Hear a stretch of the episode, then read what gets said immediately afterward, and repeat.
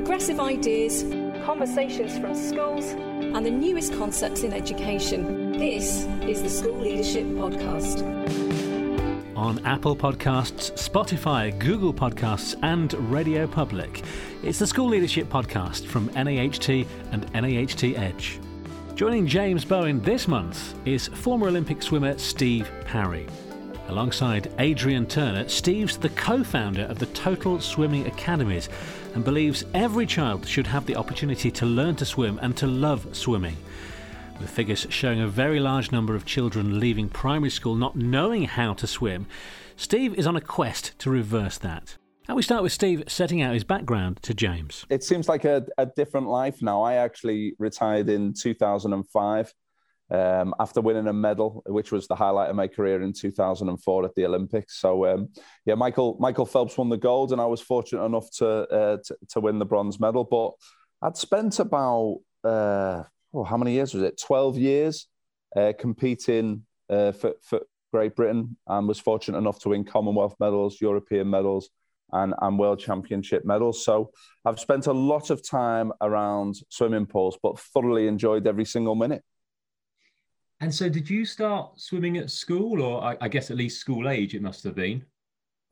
Yeah, I, you know, I had a really nasty experience when um, I was eight years of age. I mean, I thought it was quite funny at the time, uh, but it was definitely very serious for my parents. We we went on a holiday, um, and they were a bit stingy. My parents. We always had caravan holidays or or camping holidays, and um, but we had a special holiday going on a barge uh, down the River Thames in in, in London with my brother and my cousin Pete and my mum and dad. And um, I, I, I, had a nasty experience on the last day of falling in whilst we were moving and, and actually holding on to the side of the boat when I was eight years old, not a not a very competent swimmer.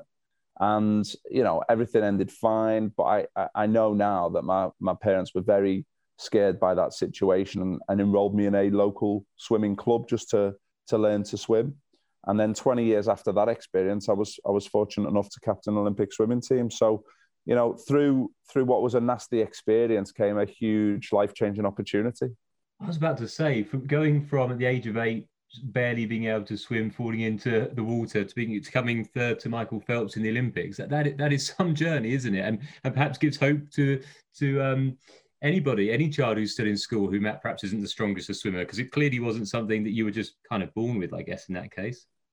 No, and and often it's about opportunity, isn't it? And you know that's that's why teachers inspire me so much, and you know proactive parents uh, uh, are amazing. My my parents are my heroes now because I realize what what effort they put in and what opportunities they provided me with and it's same with it's same with teaching isn't it? You know children are given so many opportunities from individuals in their life that are prepared to give up their time to make them better.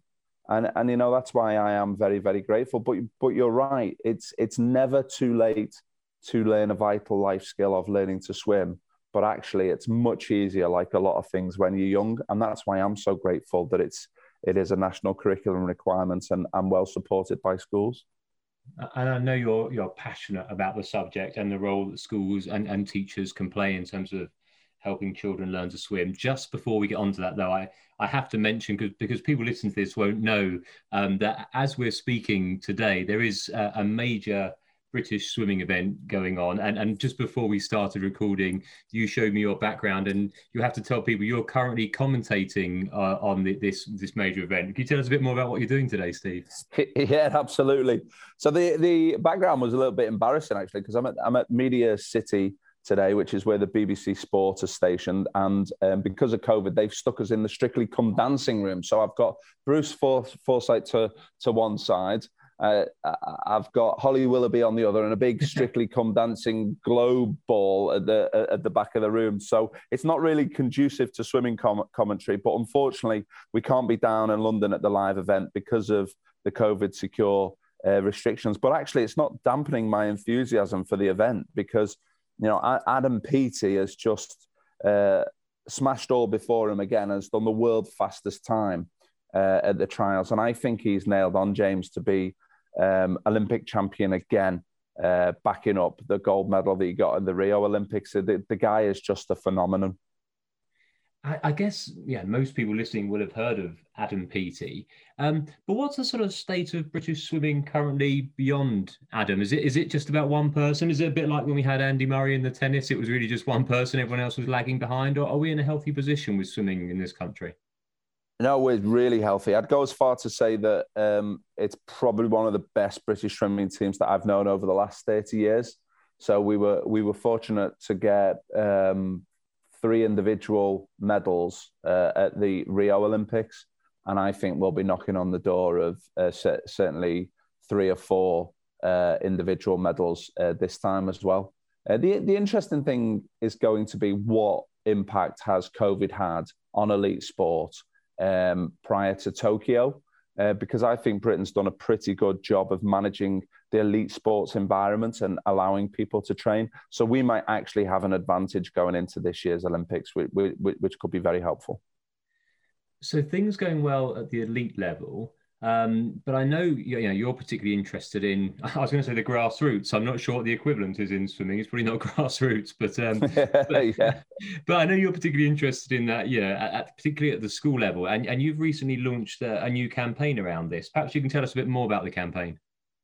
Yeah, I mean, I mean, my my interest in school swimming goes back many many years, precisely because of the exp- near drowning experience um, I had when when I was a youngster, and I thought that being in a position of being an Olympic medalist, it was really important that I champion school swimming, um, because unfortunately, pre-COVID, there was 130,000 kids leaving primary school every year unable to swim, and we believe that post-COVID, that's going to go up to 200,000. And the evidence suggests that if kids don't learn to swim in primary school, that they they will never um, learn to swim.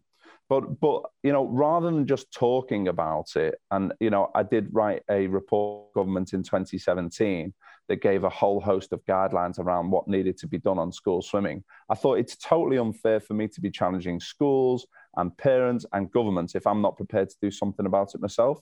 So so for a long time, I've been running private learn to swim programs that that some of which operate out of school pools. And you know clearly we make money out of them. So rather than taking the uh, the money out of the business we want to reinvest into school pools. Um, so we've just put a million pound um, campaign together uh, to invest in school pools that that might need it desperately after covid and and the money can be used, James, to go into refurbing changing rooms or doing up the pool sides or even maybe in, in, improving the plant equipment. But but the aim is simple. Let's remove the barriers for kids learning to swim. It's and and by keeping school pools open, we believe we'll achieve that. And so, with, with the COVID impact, do you think, yeah, is this is this just a short term blip? So you talked there about you know the increased numbers not being able to swim, which clearly would be a concern. Is that just simply because kids been, haven't been able to get into pools this year, uh, and and fingers crossed it all goes back to normal, or is there something a bit more sort of deep rooted going on here? Do you think?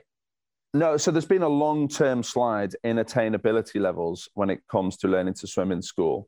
And, and for me, not being that close to the school environment, but a interested observer, it would seem that we are putting so much on our head teachers and our deputies and, the, and teachers um, that actually uh, does is swimming getting the focus that it deserves? Because I could make a really great argument that learning a life skill like swimming in in primary school should be should be really high on the priority list. But whilst I've said that, I, oh, I also understand the really strong demands that are on school. But I am never going to stop championing the importance of learning to swim in school because because for me as a father of four kids, that's one of the first things that I want them to be able to do.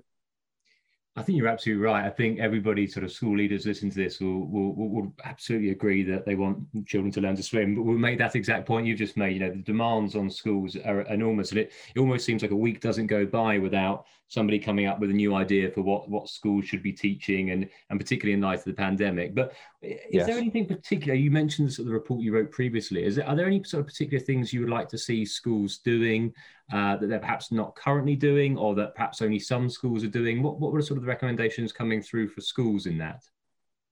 There, there was a number of recommendations. We we wanted to see um, money given to um, schools to, to, to be able to uh, train teachers to assist in school lessons. Um, sorry, in, in in in swimming lessons. We also uh, wanted to improve the monitoring, so we understood the picture around school swimming.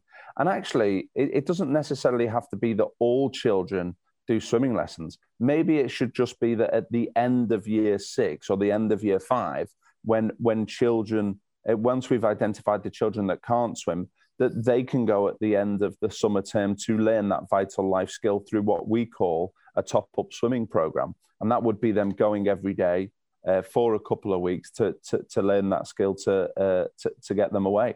Um, but we were also asking for extra money for schools to, to meet the, the swimming requirements as well. So there was, you know, there was 16 recommendations uh, in total, um, but it, it didn't just stick it squarely uh, at Schools Door, we, we also were seeking to remind parents how important it was uh, and their responsibilities in teaching their kids to swim. And what's the role of government in this? I mean, you've mentioned funding. I guess it's primarily that. Is this about getting you know government to fund more swimming pools in schools or, or local pools or maintaining ones that are there? I'm sure there must have been a, a call on government in this as well there was huge calls on, on on government and especially around facilities. So we've seen a dwindling of facilities, um, swimming facilities over the last 20 years. The net number of swimming pools is going down year on year. But where we're seeing a particular impact is school swimming pools. Many school swimming pools are being closed to open a central facility in town, and that disproportionately hurts school swimming because the the biggest driver of school swimming numbers are those local school pools because what they do is they focus on national curriculum swimming. So f- closing three or four uh, school pools in an area and opening one up centrally disproportionately affects the attainment levels. So you know we we we fight really hard uh, as an organisation against the closure of those facilities. And I know in the in the sort of the press release linked to your campaign, uh, there was a phrase in there which caught my eye. I think you described it as a, a potential national disaster, which obviously pretty strong language. But I mean, you obviously feel really that strongly. Why why are you sort of labeling it a, a national disaster? Is it really something we should be that concerned about? Do you think? You know, I know that language sounds dramatic, but in the context of the problem, it's really not. Um, globally, kids drowning or, or people drowning kills 90% as many people as malaria does. You know, there, there, there are huge numbers. When it comes to kids um, dying, the third biggest cause of children's death is drowning. You know, this, we, this is a life skill issue for, for our children. And that's why I will always argue its importance of being near the top of the priority list. I think I think the only debate to be had is is the school setting the area where where the kids' life skills should should should be picked up. If it's not, we need an answer to where else it's going to be uh, picked up. But there were 400 drownings in in Great Britain uh, last year, and that's a pretty consistent number. And accidental deaths among kids uh, behind road traffic accidents, swimming is right up there. The other thing, I suppose, is the other side of the argument is just the the enjoyment that lots of children um, get out of this. And I know not all. There'll be, you know, I've I've taught swimming myself when I was a, a, a, junior school teacher, and not all children enjoyed it. But for some children, it was the the absolute best lesson of the week. It was the one lesson they look forward to more than any other. And I guess that just that enjoyment side of it, like you do with other uh, sporting activities in school, is, is a key part of it as well. I'm sure. Yeah, absolutely. And this is this is a, something that stays with them. It's not only a life skill. This this offers huge amounts of joy. You know, whether it be going with your family for a swim or when you're on holiday, uh, being able to be in the water and, and, and, and have a great time. Yeah, I, I think if you ask kids and families to think of some of the fond, fondest memories that they've got together, I, I would lay a fairly large bet that it is in and around water and and and having ha, having fun together. So it's not only the life skill element; it is also the enjoyment um, that you get out of it. And and let's not forget that you know we there is a responsibility on our kids to keep them healthy and safe. If COVID's taught us anything, it's it's taught us about being healthy. And there is no better activity for our children to do than swimming in terms of um, burning calories, keeping them healthy, uh, and it's something that'll stay with them right, right through life. So, you know, I, I understand that there are a lot of pressures, but swimming does tick an awful lot of boxes. And do you think that it, it, needs sort of specialist coaching? I mean, again, I'm just thinking back to my own experience where we we did a relatively short course and, and learned to teach swimming ourselves because we were lucky enough to have a, a pool in the school. But uh, do you think you know teachers who are teaching the range of subjects it should be they who are doing the swimming lessons, or, or would pupils benefit from having real sort of specialist coaching in there? Do you have a view on that? Yeah, absolutely. So the, the, I think there's a clear model on this, and that is that there should be a specialist swimming teacher in there, level two or level three qualified uh, swimming teacher leading the lessons. So, you know, if you've got a group of 30 kids, uh, it would probably be best to have a couple of trained uh, teachers in, in there, swimming teachers in there. However, having said that, there is a CPD course that can be done uh, for uh, teachers uh, to be able to do a course where they can assist and, and, and deliver a swimming lesson to, to those that can swim. And what that then does, it, it allows the trained pro- uh, professional swimming teacher to concentrate on those that cannot swim, whilst those in the class uh, can crack on swimming swimming lengths and, and learning different skills. And do we have enough of those sort of trained specialists, the sort of the level two and three um, sort of coaches you refer to? Would that require a sort of a, a big training program, or, or are those people already out there?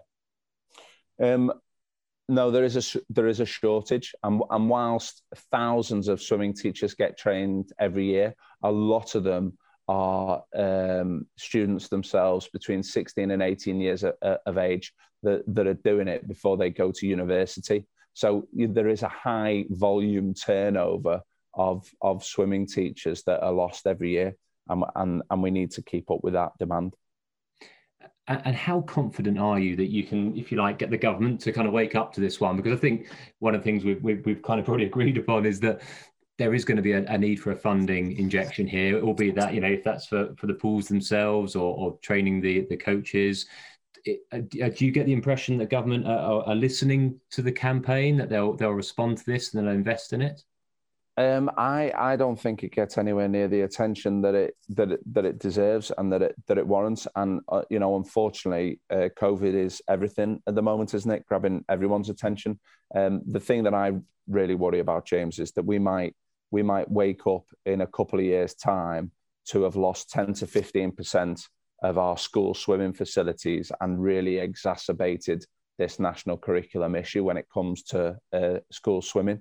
And and you know what? I'm I'm getting tired of asking, um, and that's why we've done the fund ourselves. And whilst it's only a drop in a drop in the ocean, if we can help save ten to fifteen uh, school pools, we, we we would consider that a success. But actually, we hope that people follow our model uh, because the private sector does have a role to play in this. And there are people out there, similarly to ourselves, doing learn to swim programs that can support schools. And you mentioned the fund there. Is that set up in a way if there are people listening who are who want to find out more, who've got a pool or what have you? Can they can they find out about that, or does it come from from your end? How how does that work? No, absolutely. People just need to go on and, and if they're interested in it, go to Total Swimming uh, Academies. And this isn't like a grant process that takes uh, months and months. If if the if they send their request into Total Swimming Academies, it'll be assessed uh, within a week, and they'll they'll know the next week as to whether we can help or not. Well, fantastic. I hope I hope you get inundated for, as a result of this podcast. Yeah. That, would, that would be nice. And uh, even if you can't support them all, we can point people in the right direction. Um, so I suppose a final question for me in that case, you know, that, yeah, we are aware. Yeah, we know that there are governing bodies and school leadership teams out there at the moment looking at their budgets and thinking, can I afford to keep the pool I've got open? You know, for those who are lucky enough to have them, and, and certainly not the majority do, but for those who do, they're looking at the budget and thinking, how on earth do I make this work? And they, there might be people out there at this moment considering whether or not it's time to close the pool and, and fill it in and, and do something else. What would your message to those people be? Please, please keep that facility open. You know, it's a, it's a valuable community asset. Please use it to its potential. So if it's not being used from eight o'clock in the morning till till nine o'clock at night, um, there is actually spare revenue that's being left on the table that can actually help the school, as opposed to it being uh, seen as a as a huge drain of cost. So for me, that's the first thing. Let's use the asset to assist the school in generating funds rather than costing funds. The second thing is, uh, you know, um, school swimming being on the national curriculum, teaching kids to swim 25 meters is absolutely brilliant. These are vital life skills that keep kids safe. And, and thirdly, um, it's huge amount of fun for them and also an amazing way to keep our children healthy. Because as, as we referred to uh, before, we do have a bit of a, um, an obesity issue with our general school uh, population. It'd be, it'd be great to keep them, um, to keep them active. Um, but whilst teachers do have so much more on, I just want to thank everyone for the work that is already being done in this area because as, as I said back to my experiences in the beginning, it, it takes people like teachers and, and parents to be invested in children to get the best out of them. So my, my overriding message to head teachers and deputies and, and teachers overall is just thank you so much. And the reason I say that is I didn't say thank you enough whilst I was going through my journey to be an Olympian to those people like Mr. Rees, my PE teacher, uh, and Mr. Tittersill, the first guy that got me in the pool uh, in in the first place. Um, I missed the opportunity to say thank you enough, so I'd like to say thank you now.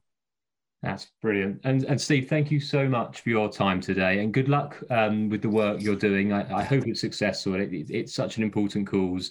Uh, and good luck with the rest of the commentary today. I hope the uh, British team continue to impress. Thanks so much for your time, James. Appreciate it. For regular and useful content on the teaching profession, it has to be the School Leadership Podcast. The School Leadership Podcast. The Total Swimming website is totalswimming.co.uk.